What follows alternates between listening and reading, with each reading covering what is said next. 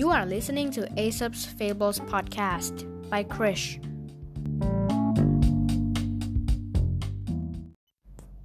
ตอนที่ 41 กา กับหง กาตัวหนึ่ง เกาะอยู่บนต้นไม้ริมบึง เห็นฝูงหงขนขาวสะอาดว่ายน้ำเล่น ก็อยากมีขนสีขาวงดงามอย่างนั้นบ้าง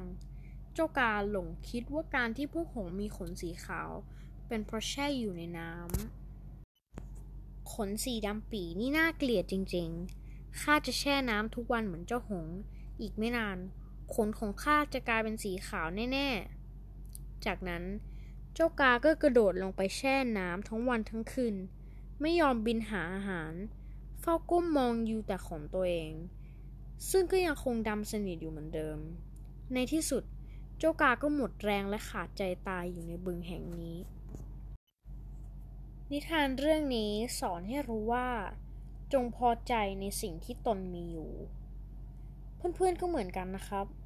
คนเราจะรูปร่างอย่างไรไม่สำคัญ อยู่ที่การกระทำของคนแต่ละคนนะครับ